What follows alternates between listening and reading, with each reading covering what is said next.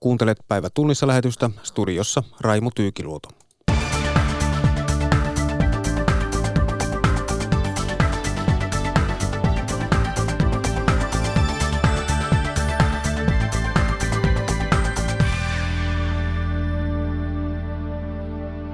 Kiina on lopettanut yhdysvaltalaisten maataloustuotteiden tuonnin. Veronpalautukset maksetaan suurimmalle osalle palkansaajista ja eläkeläisistä tänään. Vaikka vähittäiskaupalla menee vielä suhtkot hyvin, monet erikoiskaupat voivat jatkossa kadota ja työpaikat kaupan alalla yleensä vähentyä, kun ulkomainen verkkokauppa kasvattaa suosiotaan ja kaupungistuminen etenee. Ja kouluverkostoa uhkaa voimakas karsiminen lähivuosina, kun ikäluokat pienentyvät jo nyt varsinkin Itä- ja Pohjois-Suomen pienet kunnat ovat muutosten edessä. Tässä aiheita.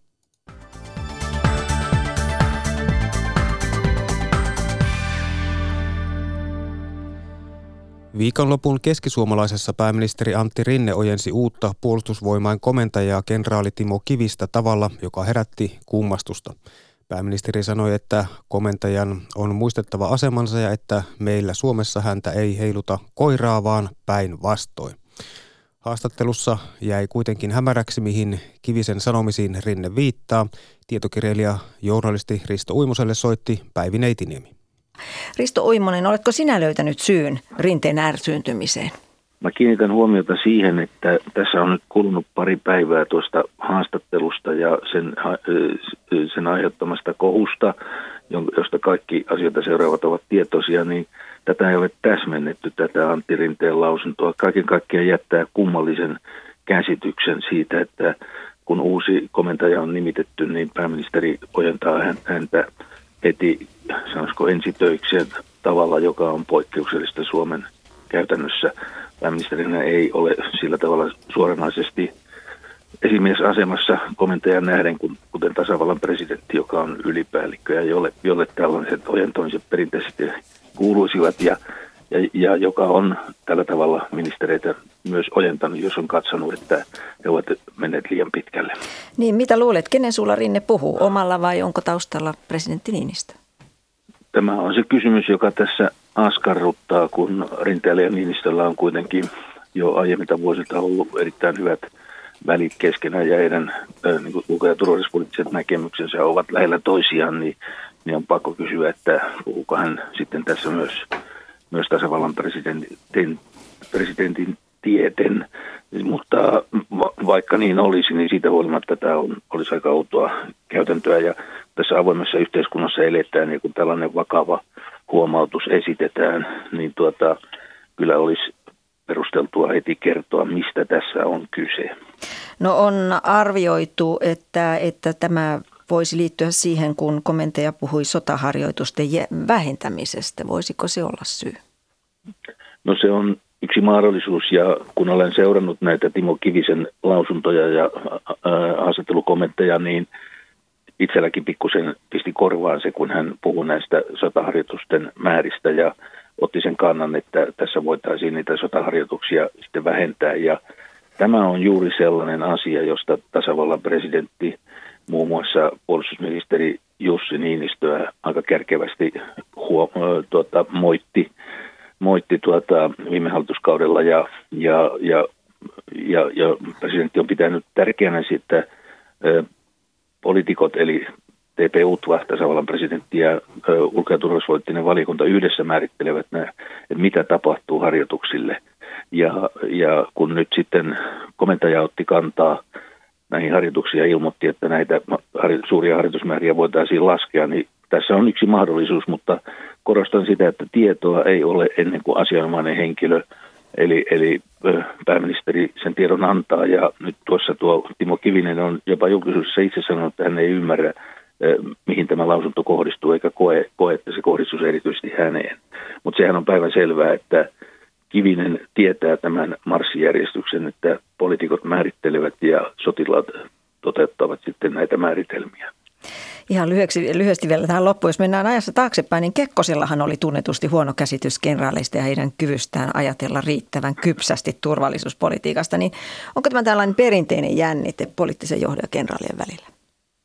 No kyllä sitä perinteistä jännitettä on olemassa, mutta tuota, ei tässä muodossa. Ja itse pidän pikkusen vieraana tämän asian rinnastamista Kekkosen kauteen, koska tuota, silloin tilanne oli toinen. Suomella oli YYA-sopimus ja, ja tuota, presidentti piti hyvin tärkeänä sitä, että, että sitten hän johtaa tätä ulkopolitiikkaa. Näin kertoi tietokirjailija ja journalisti Risto Uimonen aamulla hänelle soitti Päivi Neiti Niemi. Ja pääministeri Antti Rinne täsmensi Pohjois-Karjalan vierailullaan viikonlopun lehtilausuntoaan puolustusvoimaan komentajan roolista. Rinteen mukaan hänellä ei ole mitään huomautettavaa viime viikolla aloittaneen komentaja Timo Kivisen lausunnoista.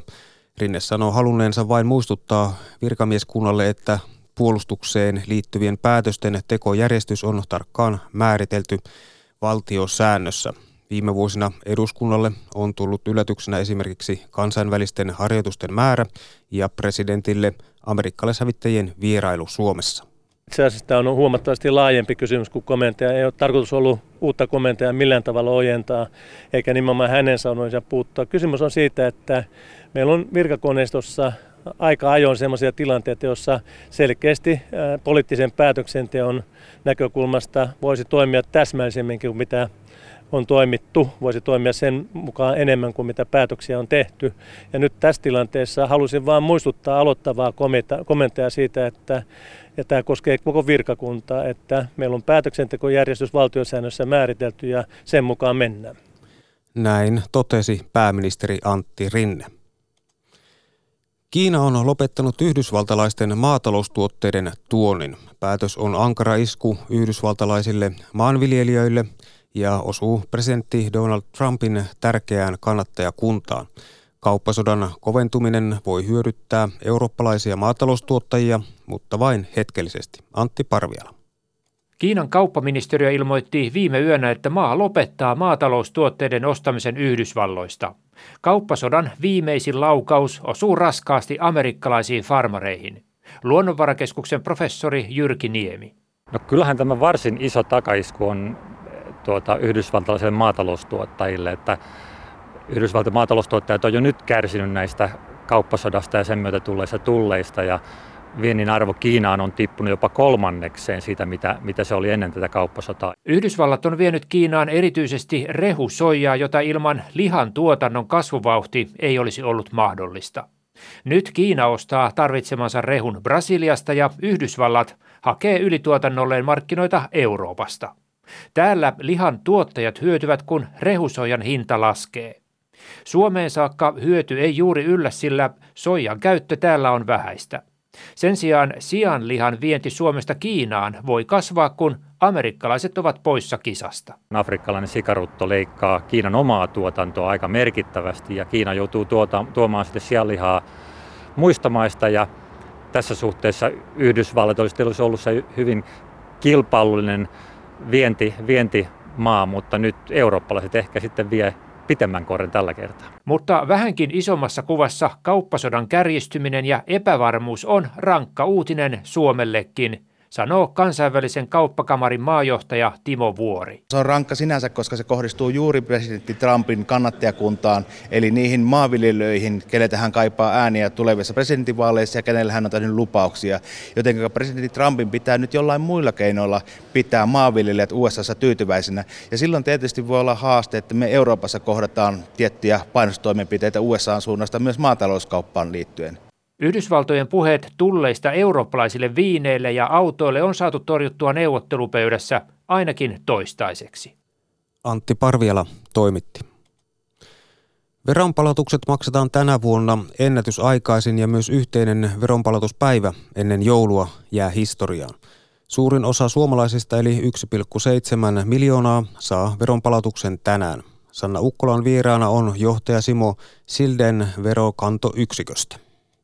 Niin, minkä takia ö, suomalaiset saavat nyt eri päivinä, eri aikaan nuo veronpalautukset? Taustalla tässä on muutos, että ollaan siirrytty verotuksessa verovelvollisuuskohtaiseen valmistumiseen, joka tarkoittaa sitä, että, että verotukset valmistuu sitä mukaan, kun veroilmoitusten käsittely etenee ja, ja suurin osa asiakkaista ei, ei tee muutoksia siihen esitäytettyyn veroilmoitukseen tai tekee vaan pieniä muutoksia, jolloin sitten saadaan se verotus käsiteltyä jo kesä- tai heinäkuussa ja sitä kautta niin elokuussa on nyt iso, iso, iso tota, joukko saa veropalautuksia ja toinen iso joukko saa sitten syyskuun, syyskuun alussa 4.9. Siinä on noin 1,3 miljoonaa asiakasta, jotka veropalautukset silloin saa.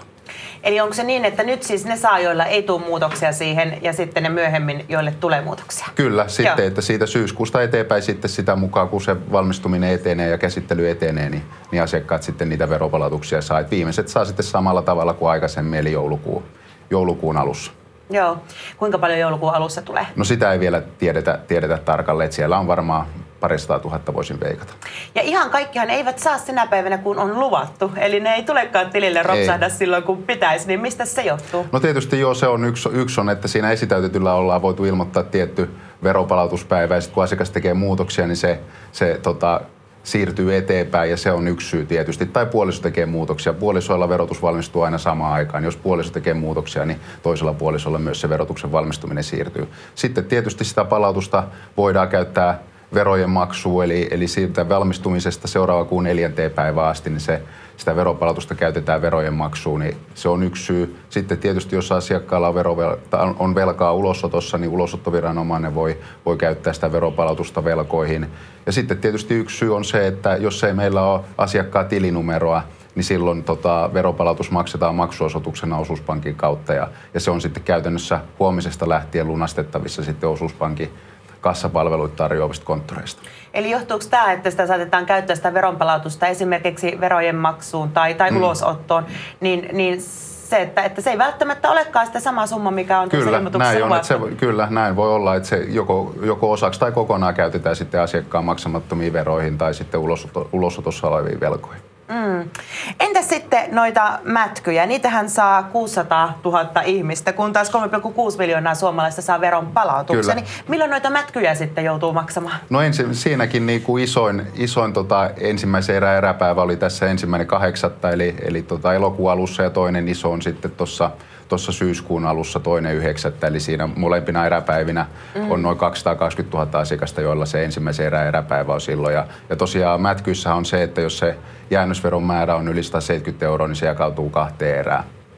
Okei, eli eri päivinä sitten Kyllä, kyllä. Että siinä on aina kuukausväli, että jos ensimmäinen se erän eräpäivä oli ensimmäinen kahdeksatta, niin sitten se toisen erän eräpäivä on siellä lokakuun alussa, eli siinä on sitten, sitten kuukausväli.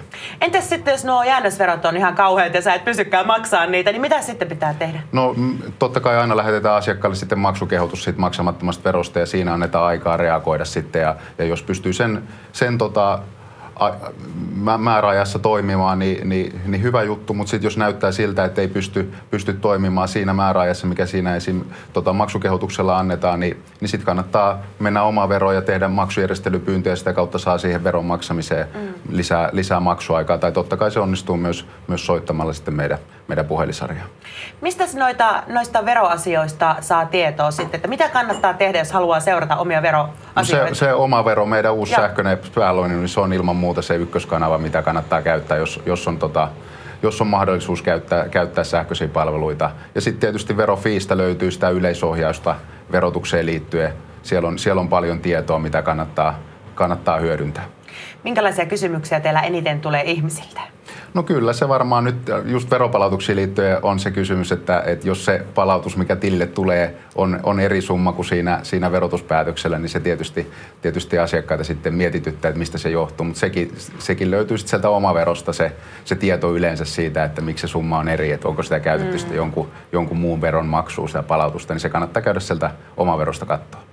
No veron palautukset on aikaisemmin tullut joulukuussa ja, ja ennen tavallaan joulukauppaa ja sen, niillähän on ollut iso merkitys Kyllä. juurikin joulukaupan kannalta. Niin mitä sä luulet, että miten tämä uudistus nyt sitten vaikuttaa joulukauppaan? No sitä en ole ehkä oikein henkilö kommentoimaan, mutta, mutta totta kai ihmiset saa sitä, voihan sen säästää sinne joululahjoihin sen rahan, jos se nyt veropalautuksessa aikaisemmin tai sitten käyttää jo nyt, nyt mm. sitten hankintoihin. Et varmaan se sitten jaksottuu ne veropalautusten käyttö niin eri tavalla aiempaa pidemmälle ajalle kuin aikaisemmin. Ne oli tosiaan sitten, että niitä, niitä siinä joulukaupan yhteydessä suurimmaksi osaksi käytettiin. Kertoi johtaja Simo Silden veronkantoyksiköstä. Sanna Ukkola haastatteli. Monet erikoiskaupat voivat kadota ja työpaikat kaupan alalla vähenevät, kun ulkomainen verkkokauppa kasvattaa suosiotaan ja kaupungistuminen etenee. Kaupan liitto ennustaa, että vuoteen 2030 mennessä Suomesta on hävinnyt yli viidennes vähittäiskaupoista, pahimmassa tapauksessa jopa 40 prosenttia. Suurin osa yrityskadosta tapahtuu erikoiskaupassa. Yksi erikoiskauppaa eniten kuristavista tekijöistä on liiton mukaan ulkomaisen digikaupan kasvu. Kaupan ala toivoo hallitukselta veronalennuksia yksityisen kulutuksen vauhdittamiseksi.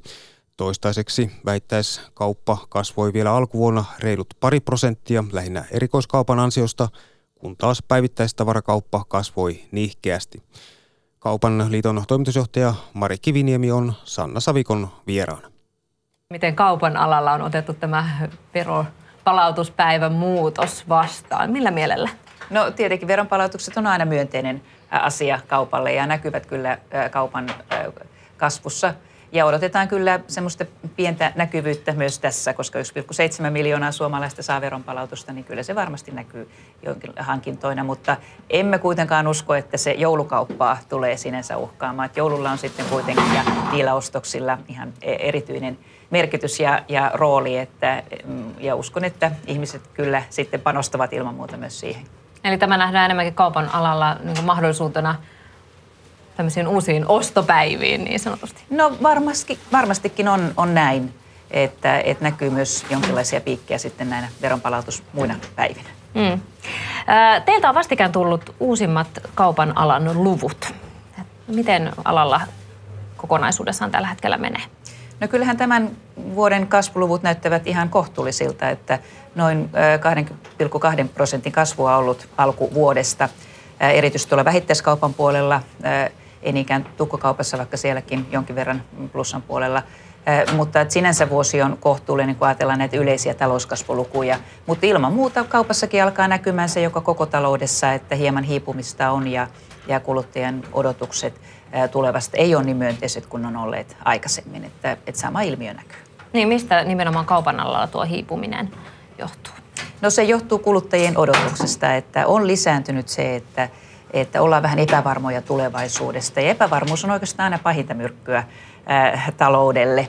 Mutta haluan korostaa sitä, että näkymät on kuitenkin edelleen ihan kohtuullisen, kohtuulliset ja, ja kasvua on äh, luvassa ilman muuta, niin kuin sanoin, tälle vuodelle noin 2 prosenttia ja ensi vuonna noin puolitoista prosenttia, että onhan tämä nyt toista kuin joskus taantuman aikoina. Mm. Kuinka paljon tämä yleinen taloustilanne vaikuttaa kaupan alaan? No kyllä se ilman muuta vaikuttaa. Että jos on kasvua, jos työllisyys kehittyy myönteisesti, mm. niin silloin ostovoima kasvaa ja silloin se näkyy myöskin myönteisesti kaupassa. Ja, ja nämä työllisyysluvut on ilman muuta merkitykselliset. Ja sitten toinen on verotus. Et tapahtuuko verotuksessa sellaisia muutoksia, jotka lisää ostovoimaa, niin, niin sillä on myöskin sitten vaikutusta kaupan näkymiin. Mm, jonkin aikaanhan tietysti maailmantaloutta on jo katsottu sillä mielellä, että koska käänne tapahtuu. Millaisia varotoimenpiteitä kaupan alalla otatte tuohon mahdollisesti niukempaan kauteen? No totta kai jokainen yritys miettii sitä, että miten selvitä sitten hieman huonommista ajoista, mutta niin kuin sanoin, niin se pitää muistaa, että tässä on kuitenkin kasvuprosenteista puhe, vaikka ei niin isoista luvuista kuin oli vaikkapa 95 mm. 2008 kaudella, jolloin kasvuprosentit oli, oli todella paljon isompia, mutta niinhän se oli yleisestikin maailmantaloudessa, että finanssikriisin jälkeen laajemminkin ollaan totuttu nyt tällaisiin oloihin, että kasvuluvut ei ole, ei ole niissä lukemissa kuin aikaisemmin, mutta, mutta kuitenkin suomalaisten kaupan ö, tilanne tänä vuonna on, on kyllä ollut ihan kohtuullinen. Niin, mihin kauppa tällä hetkellä nojaa tämän kasvunsa? Mistä se kasvu tulee? No se on tullut tänä vuonna erityisesti tuolta kodin tekniikasta ja, ja sitten myöskin urheilukaupasta. Siellä kasvuluvut on olleet erityisen vahvoja. Päivittäistavarakaupassa kyllä myöskin jonkin verran, mutta ei, ei siinä määrin. Mm. Kuluttaja tietysti aina kiinnostaa myös hintakehitys.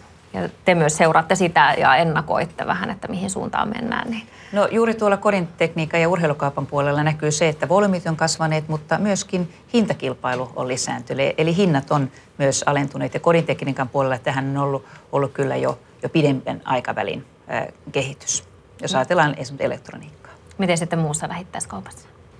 No, no siellä sitten taas erityisesti tukkokaupassa, äh, niin voisi sanoa, että se kasvu on tullut nimenomaan tuosta hintojen kasvusta, hintojen noususta, eikä niinkään volyymin kasvusta. Mutta, mutta vähittäiskaupassa niin on toisaalta ollut sitä, että, että nämä hinnat on, on jopa alentuneet, eli siellä sitä nousua ei ole ollut sitten kovinkaan paljon, joka on tämä yleinen kehitys tietenkin ollut laajemminkin taloudessa. Mm. Jatkuuko sama paine siellä, että, että hinnat saattavat vielä laskea? No, Esimerkiksi elektroniikan suhteen? No on, on tätä ehkä vaikea ennustaa, mutta kyllä suomalainen kauppa ja laajemminkin kauppa niin on kovassa kilpailussa, että sinänsä kyllä kilpailu pitää huolta siitä, että, että kuluttajalla on hyvä, hyvä tilanne ja, ja tämä näkyy hintakehityksessä. Hmm. Mennään sitten kauppojen määrään, nimittäin siitäkin äh, kerroitte uusia lukuja. Se on pienentynyt tästä talouskasvusta huolimatta. Miksi? No tässä on tietenkin monta äh, taustasyytä sille. Tässä näkyy kaupungistuminen, tässä näkyy osaltaan myöskin väestön muutos ja vanheneminen ja samoin sitten digitalisaatio ja automatisaatio. Ja, ja totta kai myös se, että talouskasvuluvut on olleet viime vuosina maltillisempia kuin aikaisemmalla vuosikymmenellä, niin silläkin on osa merkitystä.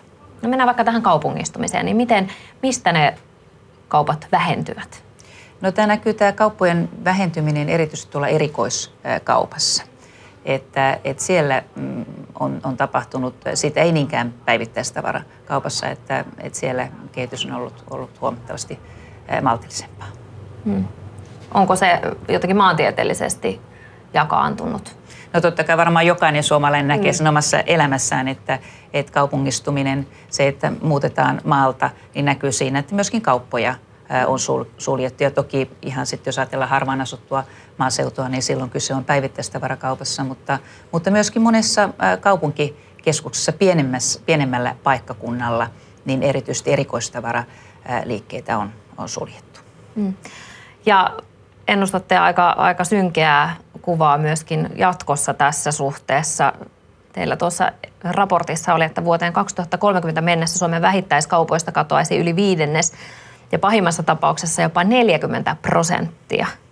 Mistä näin kova ennustus tai kauhukuva? Niin jo sinänsä Ruotsissa päädyttiin tuohon noin 40 prosenttiin, että, että meillä tuo ennuste on 20 prosenttia. Mutta niin kuin sanoin, niin tähän vaikuttaa monta taustatekijää kaupungistumisesta, digitalisaatiosta, väestökehityksestä, talouskasvusta lähtien. Mutta tietenkin tämä on niin kuin ennuste ja, ja kyse on sitten siitä, että ne yritykset, jotka jää markkinoille, niin nehän sitten pärjäävät ja pärjäävät siinä kilpailussa. Mutta sinänsä niin kuin se varsinainen yritysten määrä ei olekaan niin olennainen, vaan se, että pitäisi syntyä niitä uusia innovatiivisia nuoria yrityksiä, koska ne kirittää myöskin muita toimijoita ja, ja tuo uutta osaamista myöskin markkinoille. No syntyykö niitä? No tässä on se huolestuttavin kehitys tapahtunut viime vuosina, eli, eli näiden määrä on, on pienentynyt. Ja kyllä me tarvitsemme lisää yrityksiä Suomessa myöskin kaupan alalle. Niin. Te tietysti kaupan etuja ajatte, niin millä tavalla toivoisitte, että tätä, tätä jotenkin vahvistettaisiin tai avitettaisiin? No siihen on, on monta tapaa, että miten pystytään kaupan kilpailukyvystä huolehtimaan. Äh, ja tässä on tietenkin evästyksiä myöskin nykyiselle hallitukselle ja myös sinne EU-tason päätöksentekoon. Että pitää huolehtia siitä, että suomalaisen kaupan niin kuin laajemmin elinkeinoelämän kilpailuedellytykset on samalla tasolla äh, kuin muilla yrityksillä. Ja, ja nythän erityisesti verkkokaupan osalta tämä ei toteudu, kun ajatellaan EUn ulkopuolista kauppaa. Että EUn ulkopuolelta, äh, ulkopuolella toimivat nettikaupat eivät toimi samalla ehdolla kuin eurooppalaiset. Ja tämä näkyy kuluttajan suojassa. Tämä näkyy myöskin tuottajavastuussa, eli siinä, miten osallistuu esimerkiksi jätteiden kierrätykseen. Ja, ja sitten tuoteturvallisuudessa. Samat säännöt eivät koske näitä kauppoja ja nettikauppoja. Eli näiden osalta tarvitaan sitä EU-tason sopimista, jotta mm, samat pelisäännöt on kaikilla. Mm. Puhuit tuosta digitalisoinnista ja juuri verkkokaupasta. Suomalaiset yritykset ovat vähän saaneet huutiakin siitä, että verkkokauppa on lähtenyt osin vähän hitaastikin liikkeelle, mutta millä suomalaiset verkkokaupat voivat kilpailla ulkomaisten jättien kanssa?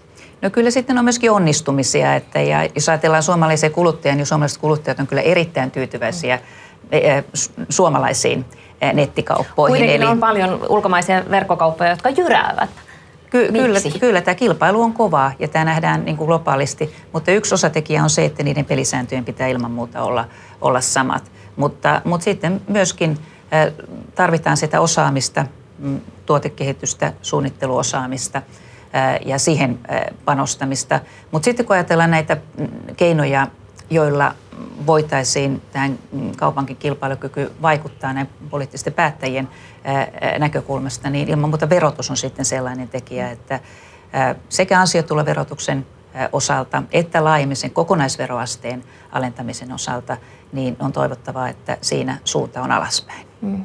Jos kauppojen, niin fyysisten kauppojen määrä ja muutenkin kauppojen määrä vähenee, niin tarkoittaako sitä, että jatkossa verkko ostaminen lisääntyy roimasti? No kyllä me ennustamme sitä, että verkkoostaminen kasvaa noin 10 prosentilla vuodessa ja, ja tietenkin tämä suunta on nähtävissä kaikkialla maailmassa, mutta toki Pohjoismaat ja Pohjoisen Euroopan maat on olleet tässä etujoukoissa, mutta, mutta siinäkin toisaalta suomalaisille yrityksillä on mahdollisuus, että se verkkokauppahan on monasti juuri kivijalkakaupan jatketta, eikä ikään kuin erillinen kauppa. Niitä molempia tarvitaan, niitä molempia on markkinoilla ja, ja siinä suomalaisten kauppojen pitää olla ilman muuta vahvasti mukana. Kertoi Kaupan liiton toimitusjohtaja Mari Kiviniemi. Sanna Savikko haastatteli. Kouluverkostoa uhkaa voimakas karsiminen lähivuosina. Ikäluokat ovat jo nyt pienentyneet niin paljon, että varsinkin Itä- ja Pohjois-Suomen pienet kunnat ovat muutosten edessä. Syntyvyyden laskun takia ekaluokkalaisia on seitsemän vuoden kuluttua 10 000 vähemmän kuin nyt. Sanna Vilkman. Jesterpyyn koulussa Kirkkonummella valmistaudutaan parin päivän päästä alkavaan kouluarkeen. Koulu on postinumeroalueella, jossa 5-8-vuotiaiden määrä on neljän vuoden kuluessa vähentynyt absoluuttisesti eniten. Isossa koulukeskuksessa kohtalaisen kokoisessa kunnassa muutos on kuitenkin niin hidas ja pieni, ettei sitä huomaa. Rehtori Raija Vahasalo. No se ei näy millään lailla meidän kouluarjessa ja eikä itse asiassa tässä koulussa olekaan oppilasmäärä kovasti edes pienentynyt. Että suuremmassa koulussa on enemmän mahdollisuuksia ja resursseja ja, ja silloin ne sellaiset pienet oppilasvaihtelut ei niin kuin sillä tavalla vaikuta eikä heilauta. Kasvukeskuksissa ja niiden liepeillä syntyvyyden laskua kompensoivat maan sisäinen muuttoliike ja maahanmuutto. Toista on etenkin idän ja pohjoisen muuttotappioalueilla. Suomessa lakkautettiin 90-luvun puolivälin jälkeen noin 1600 peruskoulua. Uusi kierros saattaa olla oven takana. Ekaluokan aloittaa seitsemän vuoden kuluttua 50 000 lasta, 10 000 vähemmän kuin nyt. Kuntaliiton opetusyksikön johtaja Terhi Päivärinta. Jos syntyvyys alenee tätä vauhtia, mitä se nyt on jo alentunut, niin se tulee vaikuttamaan suurestikin monien kuntien koulujen määrään. Asiakkuusjohtaja Jorma Kauppinen opetushallituksesta. Paikallisesti joudutaan miettimään, että mikä on se järkevä kouluverkko, minkä kokoisilla kouluyksiköillä toimitaan ja mistä sitä koulupalvelua sitten saadaan. Välimatkat varmasti tulevat pitenemään tietyillä alueilla tulevaisuudessa. Jesterpyyssä odotellaan väliaikaistiloissa uuden koulutalon rakentamista. Sen katon alle muuttavat myös ruotsinkielinen koulu ja Papinmäen erityiskoulu. Keskittäminen on myös monen muun kunnan vastaus lapsikatoon. Kun pikkukouluja lakkautetaan, tarvitaan siedettävän koulumatkan takaamiseen myös lisää kuntien yhteistyötä. Terhi Päivärinta Kuntaliitosta. Silloin, jos siellä naapurikunnassa on sen jonkun tietyn kylän lähellä joku koulu, niin kannattaa sitten varmaan sitä yhteistyötä tehdä niin, että, että lapset voivat käydä siellä, siellä naapurikunnan koulussakin. Toimittaja edellä oli Sanna Vilkman. EU-maat neuvottelevat väliaikaisesta järjestelystä välimereltä pelastettujen ihmisten jakamisesta eri maihin. Muun muassa Italia ja Malta ovat kieltäytyneet ottamasta vastaan pakolaisia. Myös siirtolaisia pelastavien alusten toimintaa on viime vuosina yritetty jarruttaa.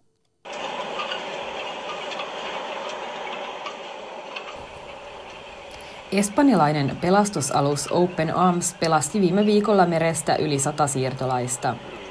Järjestön perustaja Oscar Kampsia uhkaa lähes miljoonan euron sakot laittomasta pelastustoiminnasta. Siitä huolimatta hän ei aio perääntyä. No, tú, tú, tú te imaginas que cuando bajamos al mar y vemos un naufragio y ves cómo se hunden las mujeres con sus hijos – Siinä vaiheessa, kun näet, miten äidit hukkuvat lapsinen välimereen, ainoastaan heidän pelastamisellaan on väliä. Ihmishenki on kaikkien lakien yläpuolella, Camp sanoo Padalonan satamassa Barcelonassa. Ningún decreto, ninguna ley, nada está por encima de la vida humana. Nada. Open Arms on yksi harvoista järjestöistä, jotka edelleen toimivat Välimerellä. Monet ovat lopettaneet siirtolaisvastaisen politiikan seurauksena.